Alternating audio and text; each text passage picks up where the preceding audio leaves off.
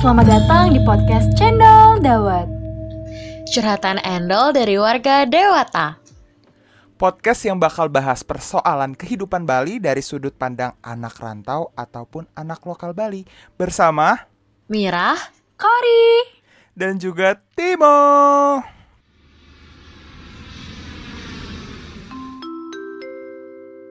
Ah, touchdown Bali. Akhirnya nih nyampe juga dua jam nih gua perjalanan. Buset.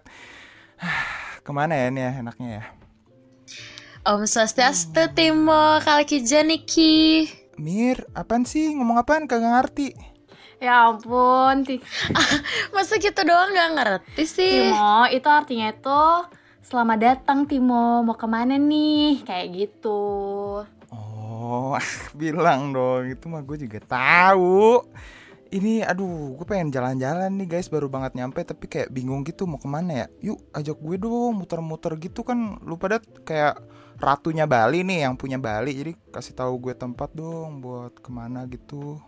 Ah gampang itu mah kalau soal jalan-jalan ya kita udah ngelis banyak banget tempat buat kamu datangin mau. Jadi tinggal duduk diam udah nikmatin perjalanannya. Oke? Cakep.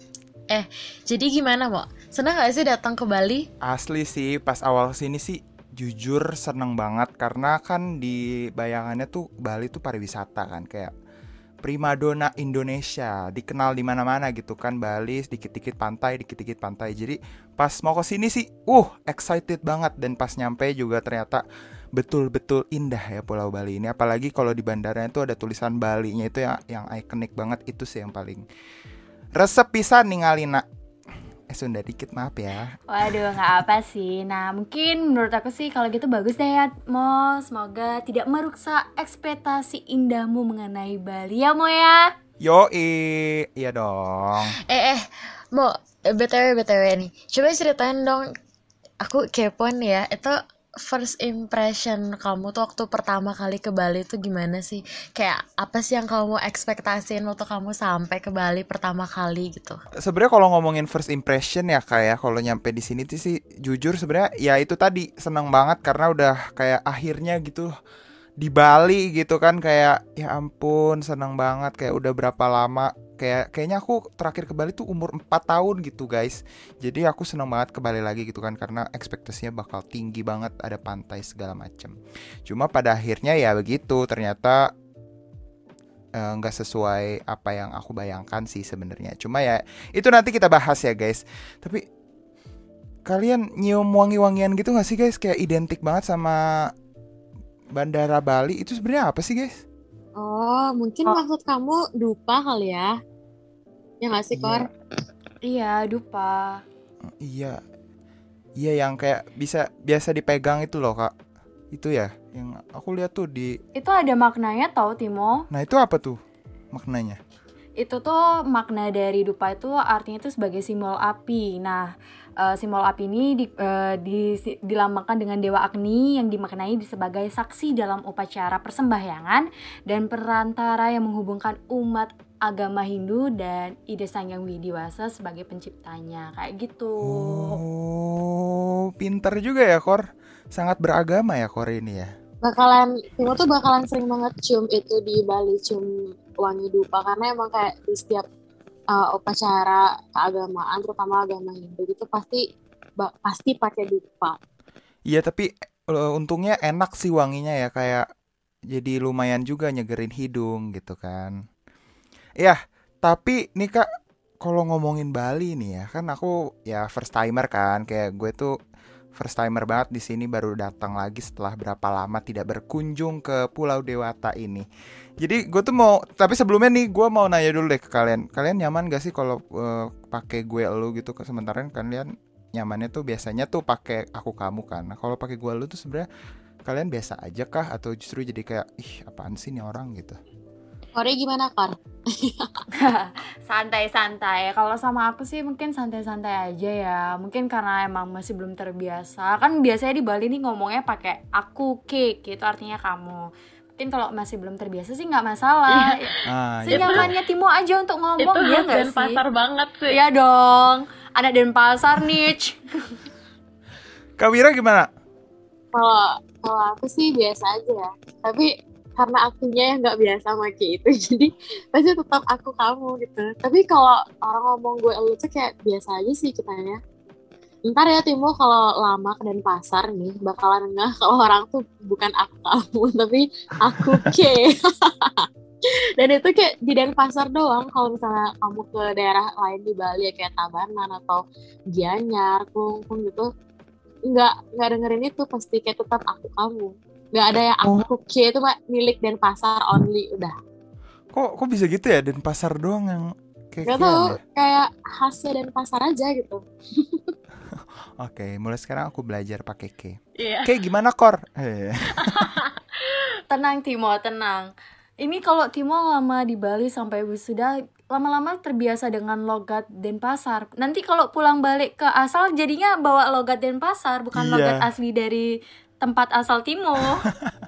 Itu udah pasti sih. Oke, tapi gue masih mau apa ya ngomongin lebih lanjut sih guys soal hid- kehidupan perantauan ini ya, karena gue masih bingung gitu. Kayak baru banget nyampe di sini jadi, duh mau ngapain ya? Jadi gue pengen nanya deh kehidupan kalian tuh kalau sebagai warga lokalnya tuh kayak gimana sih guys? Karena kan selama ini yang gue tahu tuh kalau wisatawan wisatawannya tuh kayak megah, kayak wah ke mana-mana ngabisin duit gitu kan ke Bali itu buat ngabisin duit nah tapi kalau dari warga lokalnya sendiri tuh kayak gimana sih Kori dulu deh. Aku belakangan. Aduh, dioper ke aku terus ya. Oke, nggak apa sih. Mungkin kalau dari akunya sih, aku tipe orang yang ketika dalam moodnya bagus untuk keluar ya keluar. Tapi kalau moodnya tidak eh, dalam artian nggak pengen keluar ya diem di rumah aja. Dalam artian kita tuh warga Denpasar itu lebih jarang banget untuk keluar untuk jalan-jalan gitu loh. Maksudnya aku tidak menyamaratakan semuanya ya. Aku menyamaratakan untuk diriku sendiri saja. Jadi kayak kita tuh ada fasenya kalau pengen keluar ya keluar kalau enggak enggak. Tergantung tempat yang nyaman aja sih untuk dikunjungi kayak gitu sih menurutku ya. Gimana sih Kamira? Kalau Kamira Kalau aku sih keluar-keluar gitu suka ya ke tempat wisata gitu. Tapi kalau orang tuh kan kenalnya Bali tuh lebih kayak kayak canggu, seminyak gitu-gitu kan. Kayak Ya, hedon banget.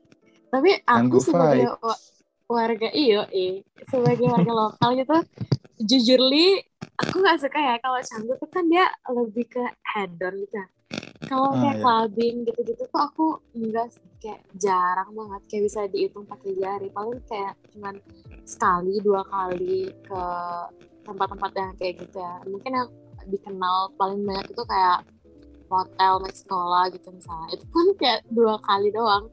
Terus kayak sebagai warga lokal tuh justru aku ngerasa orang-orang lokal tuh malah jarang ya ke tempat-tempat kayak gitu.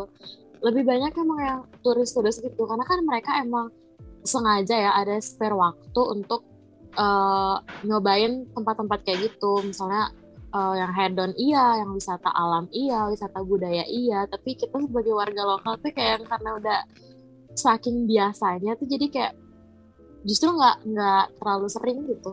Aku paling kalau yang sering itu ke pantai sih tim wajib Hmm, banget biasa- sih kalau di pantai itu nah biasanya ke pantai mana tuh kak ajakin dong ya aku aku ada rekomendasi sih ya beberapa nih ya Eh, kalau pantai-pantai yang untuk sunrise sama sunset tuh beda tim oh gitu gimana tuh perbedaannya Kalau yang untuk sunrise tuh kamu pasti banyak kan ke Denpasar.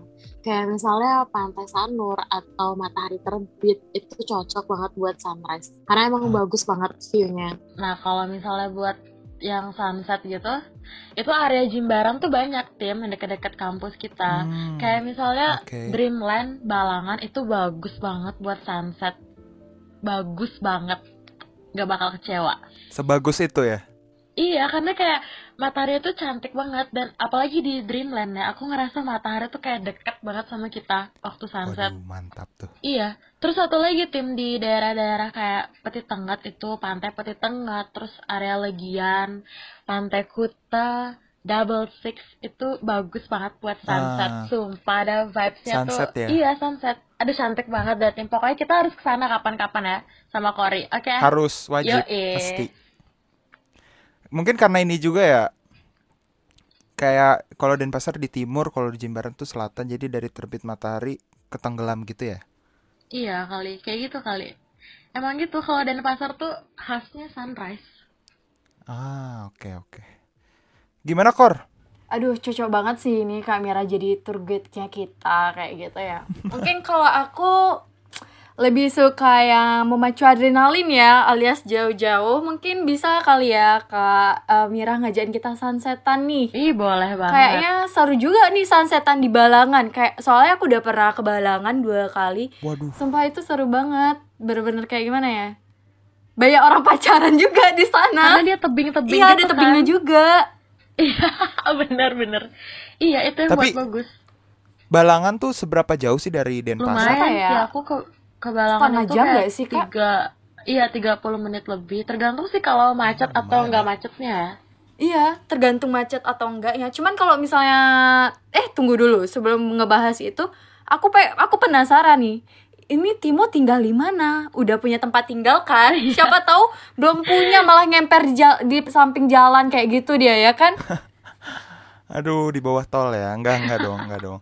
Jadi aku udah ini sih udah udah ngekos, udah ngekos di Jimbaran biasa, Jim- anak Jimbo, anak Jimbo. Jadi udah udah ada lah tempat tinggal di situ. Nah, Jadi deket aman aman. itu. Calling calling aja Nah, kalau mau nah cabut. apalagi di Jimbaran. Ih, deket banget loh Balangan. Oh iya, Paling cuma beberapa menit aja nih kayaknya Timo langsung nyampe Balangan nih. oh kirain tuh Balangan, Jimbaran, Denpasar gitu kayak berbeda daerah. Ternyata Oh enggak, enggak. deket-deket situ ya? Deket-deket, iya deket-deket sama mau ke Uluwatu gitu, Tim. Deket banget dari kampus. Oh, Luatu, tahu tahu tahu tahu tahu. Oke, kapan-kapan harus ke sana sih kita bertiga. Ada lagi nggak kor rekomendasi buat gue nih? Kayak mau pergi-pergi nih gue nih. Oh, mungkin ya itu sunsetnya biasanya kalau sunset itu pasti ditemenin dengan sunrise-nya nih. Iya, Kalau sunrise-nya sih aku biasanya di Sanur Ah, atau nggak di eh, pantai matahari terbit. Biasanya di pantai matahari terbit tuh banyak banget cowok-cowok yang suka olahraga tuh di sana berkumpulnya. Jadi sekalian cuci mata nih baru bangun lihat eh, matahari terbit, eh ada cogan lewat. Kok langsung ngejreng nih matanya Bisa, nih. Bener nggak sih.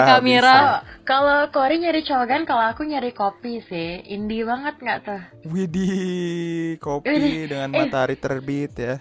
Kopi apa tuh biasanya kak? Ih, itu ada satu tempat kopi yang khas banget sih, Tim, di matahari terbit itu. Jadi orang Oh, tuh jadi kayak coffee shop gitu kak? Iya, jadi dia tuh view-nya tuh langsung hadap ke pantai gitu, kayak ngopi pagi, lihat sunrise, asik banget, Kak. Aduh. Aduh, Nama tempatnya apa tuh- sih kak? Eh jangan disebut deh, kita kan nggak dapet sponsor dari nama tempatnya. Iya, kita harus Mungkin- rahasiakan ini. Mungkin tempatnya mau mensponsori kita, Boleh baru ya. kita Boleh sebut banget. kali ya. Iya. coffee shop yang yang dekat matahari terbit silahkan masuk ke kita. Kita, Kita udah kode, kita pintar nih. kode. Ya, bridgingnya udah udah bagus nih kita nih. Bismillah sponsor, asik. Bismillah sponsor. Asengkara, asengkara, cuan, cuan, cuan. Tapi nih ya kalau ngomongin soal tempat-tempat nongkrong gitu identik sama makanan kan.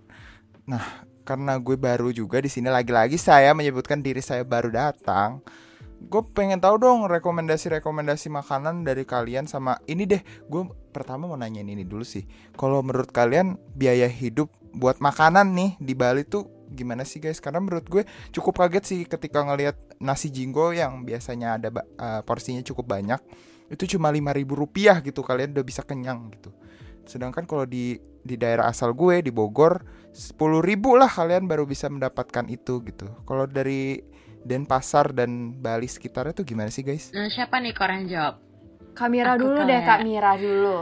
Nanti aku bakal ngasih menu spesial nih buat Timo. Jadi Kak, eh, Kak Mira aja deh dulu. Kalau aduh nggak sabar eh kalau ngomongin makanan nih jam segini jadi lapar ya.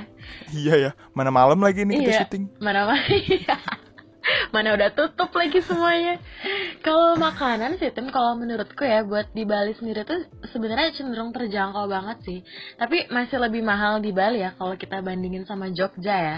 Kalau di Bali emang iya dapat nasi jinggo 5000 dan sudah cukup mengenyangkan dan sangat affordable untuk mahasiswa ya terutama betul untuk anak-anak rantau gitu yang kantongnya tidak tebal-tebal amat.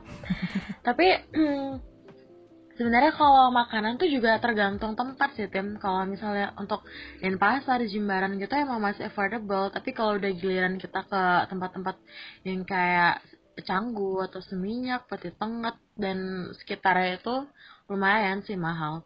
Cuman ya Tim, eh, kayak misalnya makanan khas Bali nih, kayak kamu harus coba banget sih ini. nasi Apa tuh? lawar tim nasi lawar ih Lawar. be nggak ada tandingannya nasi lawar ayam Aduh. Itu gimana menunya, Kak? itu eh itu kayak ada biasanya tuh ya nasi lawar ayam terus ada sayur urap terus isi sate lilit sate lilit ayam itu aku ada dua rekomendasi sih tim tempatnya dan kebetulan di Jimbaran tuh juga ada jadi kamu kalau mau ke sana deket banget Di mana tuh, Kak? ini sebut merek sih tapi ya sebut merek Ya, nggak apa-apa lah. ya nggak apa-apa Siapa tahu Ada- dia berminat ke kita ya. Iya, kayak na- na- namanya tuh ini nasi ayam Bu Oki sama nasi ayam Ah. kedewatan. Be, mantep banget.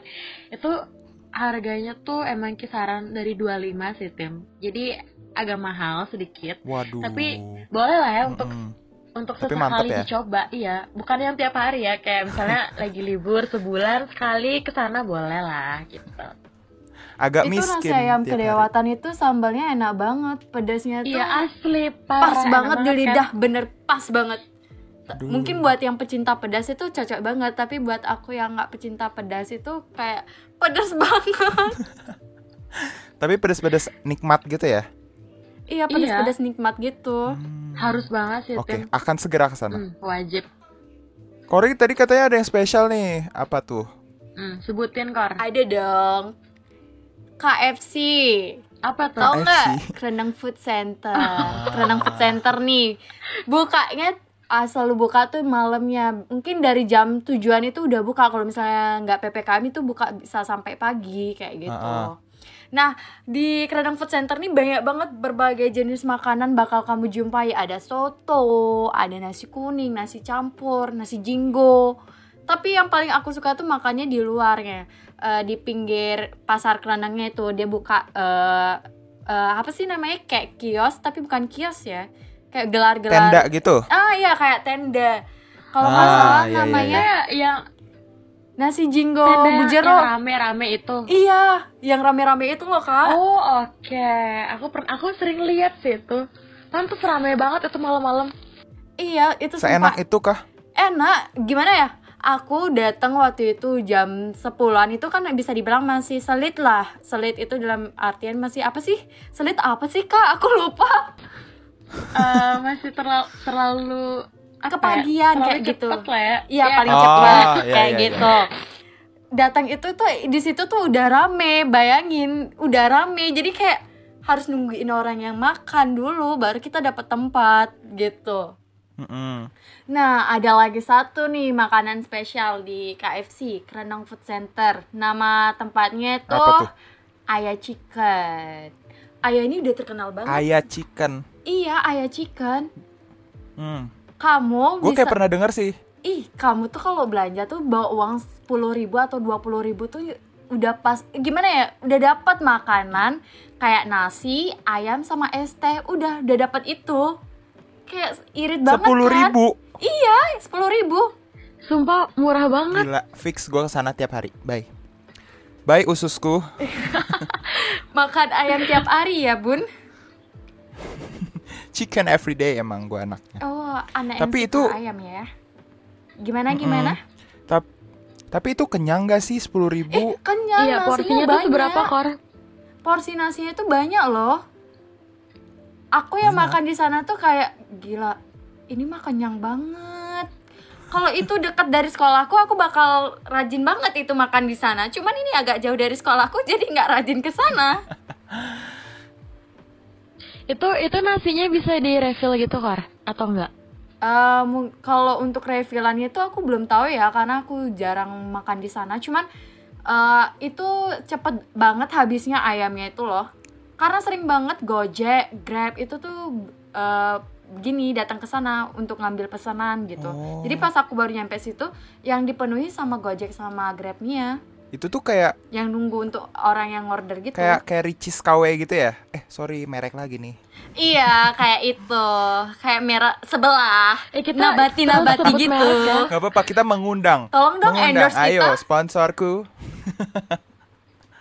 Ayo datang kita dengan sigap kok. Iya. Apalagi mengenai makanan kita dengan berani loh untuk mensponsori. Gila ini episode 1 loh Iya kita udah sih? minta sponsor luar biasa emang. Iya. Cendol dawet di hatiku. Apa Apalagi Luar nama biasa podcast kita ini. dawat ya mengenai makanan nih. Gimana nggak semangat mengenai makanan? Semangat betul. Terus terus gimana? Ada lagi nggak kayak rekomendasi lain? Kan gue udah catet nih tadi banyak. Kalau dari aku sih segit itu aja sih menu favorit yang paling aku suka. Ah, Mungkin bisa dipertimbangkan lah untuk Timo nih. pasti sih. Nanti gue bakal datengin. Eh makanan udah dulu sih ya bahasnya ya. Ini jam segini lapar Iya. banget. Udah nggak bisa beli makan Ya aku lagi sih ini. punya. Mau mah curang. Eh aku sih ada Indomie. Indomie. Iya, tapi ya lanjutlah kita ke next topic. Oke, jadi lanjut ya. Kamirah dan Cory, gue masih mau tanya-tanya. Eh, gue kayak wawancara kalian ya, tapi ya gue emang jujur Monggo, tanya sangat- sepuasnya. Eh, eh, sangat amat ini guys penasaran ya sama Bali nih ya. Karena gue pernah lihat nih salah satu kayak waktu gue di jalan gue pernah lihat di pohon tuh kayak ada kayak ada baju gitu kayak ada kainnya gitu di pohon yang besar. Itu sebenarnya itu menandakan apa sih guys? Penasaran sih dari kemarin tuh kayak pengen nanya tapi bingung ke siapa gitu. Takut salah juga kan gitu guys sebenarnya itu apa sih guys Itu kalau pertanyaannya mengenai Itu- mengenai kayak gitu tuh bertanya kepada guru kita. Ibu Mirah dipersilakan, Ibu Mirah Aduh, Widih. ada takut ini takut. bisa bisa bertanya Oh, kepada ibu guru ini. kita.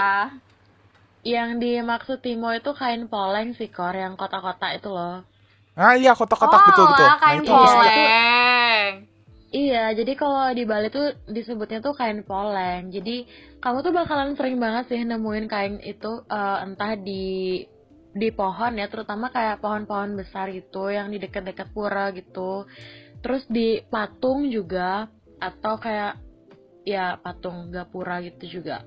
Jadi kalau orang Bali itu ya sering ngelilitin kain poleng itu di tempat-tempat tertentu gitu kayak sebagai pertanda bahwa kalau tempat itu tuh eh, ada kekuatan magisnya lah ya yang harus dihormati Ah. atau dilindungi gitu. Jadi kayak gam- eh, gampangnya sebagai penanda lah gitu. Hmm. Jadi kayak kain poleng itu tuh gunanya tuh untuk melindungi dan eh, apa ya menjaga kekuatan alam gitu. Asik keren banget ya filosofinya. Keren, Semoga keren. bener sih ini. keren keren bener dong Iya. Hmm.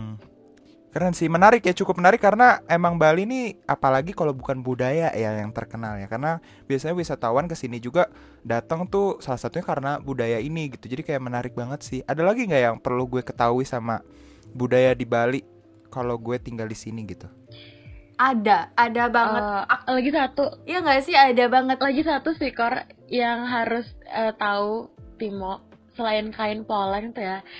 Kamu bakal sering banget lihat canang di Bali. ah betul apa Jadi tuh canang itu simpelnya ini em, sarana persembahyangan orang Hindu gitu. Jadi kayak dia tuh dibuat dari janur, terus nanti eh, diisi bunga pacar yang warna-warni itu.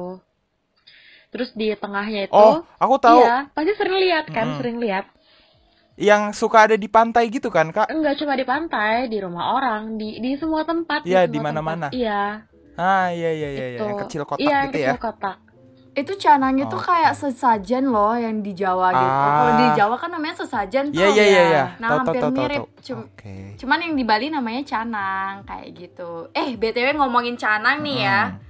Eh, Timo mau nggak sih aku ajain ke tempat yang lebih bukan mistis ya, lebih sakral lagi. apa tuh Kalau gimana kalau kita mau melukat gitu? Ma- Yuk kita melukat. apa tuh melukat tuh Ini Kori mau tobat sih kayaknya di edisi tobat ini. Tumben ngomongin banget, melukat. Kor. Ini kenapa Enggak. tuh? Kenapa? Oh, Timo nggak tahu melukat Iya, ya? nggak tahu. Mau aku sih jelasin. Iya oke. Ini melukat itu atau bisa dibilang pengelukatan ya merupakan bagian dari pelaksanaan pembersihan diri nih untuk memiliki tujuan yaitu menyucikan diri kita secara lahir dan batin bagi mental dan jiwa kita.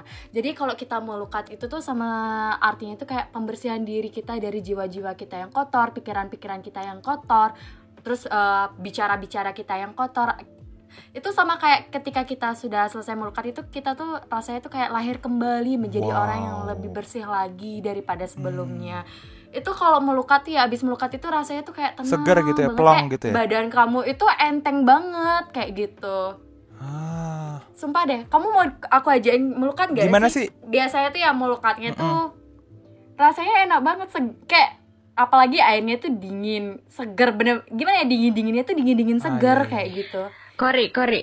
Iya Kasih tahu dong tempat ini ya, tem- rekomendasi tempat melukat yang bagus. eh, rekomendasi Aku dari biasanya ke ini sih.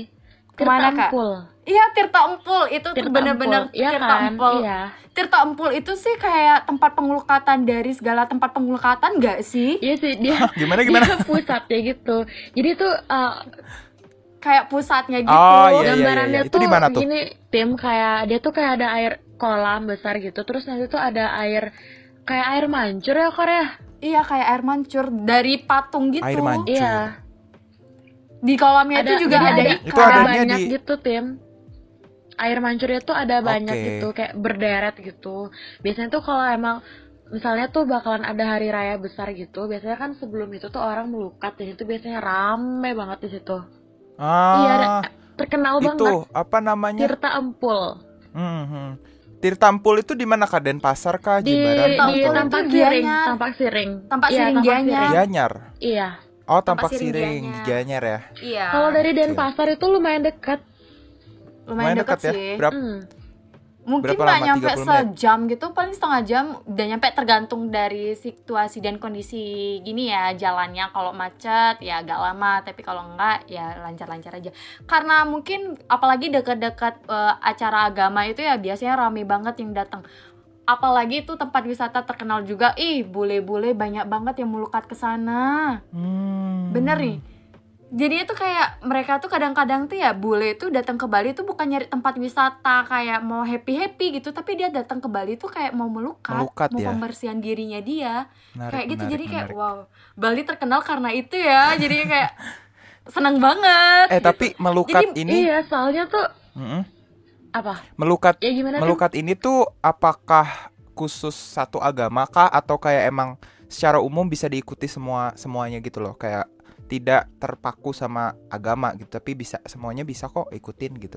Tidak terpaku dengan satu agama sih menurut dari pengalamanku sendiri ya. Apalagi kan kayak bule-bule itu kan pasti dia memiliki agama yang masing-masing ya. Dia datang pasti punya tujuannya masing-masing sendiri. Iya, betul, jadi betul. kita tidak bisa menghakimi eh kamu agama ini nggak boleh datang ke sini kayak kayak gitu sih menurut aku ya. Cuman di sana tuh ada larangannya juga kayak gitu. Larangannya itu dalam artian kalau orang yang perempuan lagi haid atau halangan itu tuh Oh, nggak nggak boleh masuk itu ke ya? tempat sucinya kayak gitu sih. Ah. itu sama dengan artinya tuh kayak mengotori tempat suci sih menurutku. Ya nggak sih Kamira Iya ya bener. Itu emang larangan yang paling umum lah ya Kor. Sisanya sih enggak ya nggak ada. Aku nggak pernah yang larangan terlalu gimana gitu nggak ada sih. Iya bener banget. Jadi gimana Timo? Mau ikut melukat nggak? Ayolah let's go let's go nih kita pengen nyobain juga sih. Ayo. Itu tuh proses sih ayo Kamira kita membersihkan diri kita dari sifat-sifat kotor kita. Iya nih aduh harus banget nih. Dajal agar lagi nih kita dajal. kembali. Ini ini Kori kayaknya kesambet sih. Kesambet nggak sih?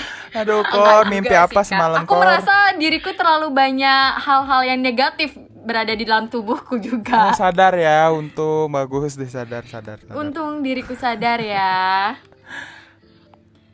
tapi emang gitu ya Bali tuh asik banget eh, wisata budayanya. Soalnya tuh kalau bukan budaya kita lagi yang kita eh, apa ya istilahnya tuh kita pamerkan ke orang-orang luar tuh apalagi gitu. Selain itu karena kita nggak punya kan gedung-gedung tinggi kayak misalnya eh, apa ya gedung-gedung yang pencakar langit yang keren-keren kayak di Jakarta gitu kita nggak ada kan kalau kalau selain itu yang bisa kita banggakan ya wisata alam dan budaya sih makanya emang penting banget buat jaga itu tetap betul lestari. banget Asik. jadi jangan sampai ngotorin gitu ya kayak karena kan banyaknya justru wisatawan dari dalam negerinya gitu yang riweh gitu eh rusuh lah istilahnya gitu bukan Iya. riweh ya jadi iya kayak benar banget mm-mm, gitu mereka Biasanya tuh kan kayak gitu gimana ya? Eh, menurut pandanganku untuk orang-orang luar negeri da- eh, dia da- itu datang ke Bali itu karena dia ingin refreshing eh, dalam artian dia ingin melihat pemandangan alam. Karena di mana ya tempat tinggalnya atau tempat asalnya tuh pasti bakal banyak gedung-gedung tinggi kan? Jadi kayak mereka tuh merasa sumpah gitu loh ngelihat gedung-gedung tinggi ah liburan aja deh. Mm-mm. terus dilihat kan mungkin eh, dari Google nih dia ngeliat ih eh, rekomendasi tempat wisata paling bagus apa? Terus ternyata ada Bali. Eh akhirnya mereka terbang ke Bali deh untuk menikmati wisata alamnya dan budaya dari Balinya juga dong pastinya. Yo Ah, seru banget sih emang Bali tuh ya ternyata ya. nah jadi Terus gimana nih Timo? Mungkin dari kita ya sih udah di kulik kulik habis-habisan nih kayak sama Timo nih. Mungkin dari aku kayak informasiku cukup menarik ya buat Timo. Mungkin Timo bisa ngajain aku sama Kak Mirah kalau misalnya Timo pengen eh, jalan-jalan gitu kali. Bisa kalau kalau aja. Kita langsung yuk gas ngeng kayak gitu. Mungkin buat Timo semoga betah ya di Bali ya nggak sih Kak Iya bener. Kalau Biar dia nggak usah balik lagi. Kita mau iya. Aduh gila, makasih banyak sih guys kalau udah nemenin gue nih. Tadi bingung banget nih di jalan gak tahu mau ke mana. Kalian udah nemenin gue. Em, lihat-lihat pantai juga kasih rekomendasi makanan juga. Pokoknya gue harus wajib mesti keliling kulineran sama kalian ya nanti ya guys ya. Aduh ready nanti banget. jadi kalian siap-siap aja gue callingnya nggak pasti ready ya 24 per 7 ya? Oh pasti. Ya kan Kor Ini Timo butuh supir sih kayaknya nih. Ya nggak mau. Betul sih lebih tepatnya. Bukan Oke, supir kapan-kapan tapi kita tour guide-nya tour guide-nya nggak sih? Tour guide dan supir sih nyasar. lebih tepatnya. Oke deh. Kalau nyasar kan nggak lucu. Iya untung ada kalian guys. Thank you banget guys. Thank you thank you thank you. Oke Timo. Udah dulu kali ya kita ya iya nih udah menyapa para eh iya udah dulu aja pendengar kali kita juga karena kita udah ngobrolnya udah lama banget nggak sih iya udah cukup Iya. lama ya. Oke deh tapi jangan khawatir ya karena kita pasti ketemu lagi di next Yo, episode iya. waduh bisa kita request kali ya untuk episode selanjutnya seperti apa Yoi. jadi penasaran Stay deh tune terus aja guys. Gitu aja kali ya. Sampai jumpa lagi di kesempatan berikutnya. Dadah teman-teman semuanya. Dah Dadah Timo, semoga betah Ya, di thank Bali. you guys. Pulang dulu ya. Kalau perlu jangan balik-balik Pulang deh. dulu ya ke Jimbaran. Tinggal di Bali aja Aduh, jangan terus. deh, Bogor menanti nih. Bentar guys Mau buat Indomie dulu guys Aku menghasut ya. Oh iya. Indomie Selek masuk sponsor.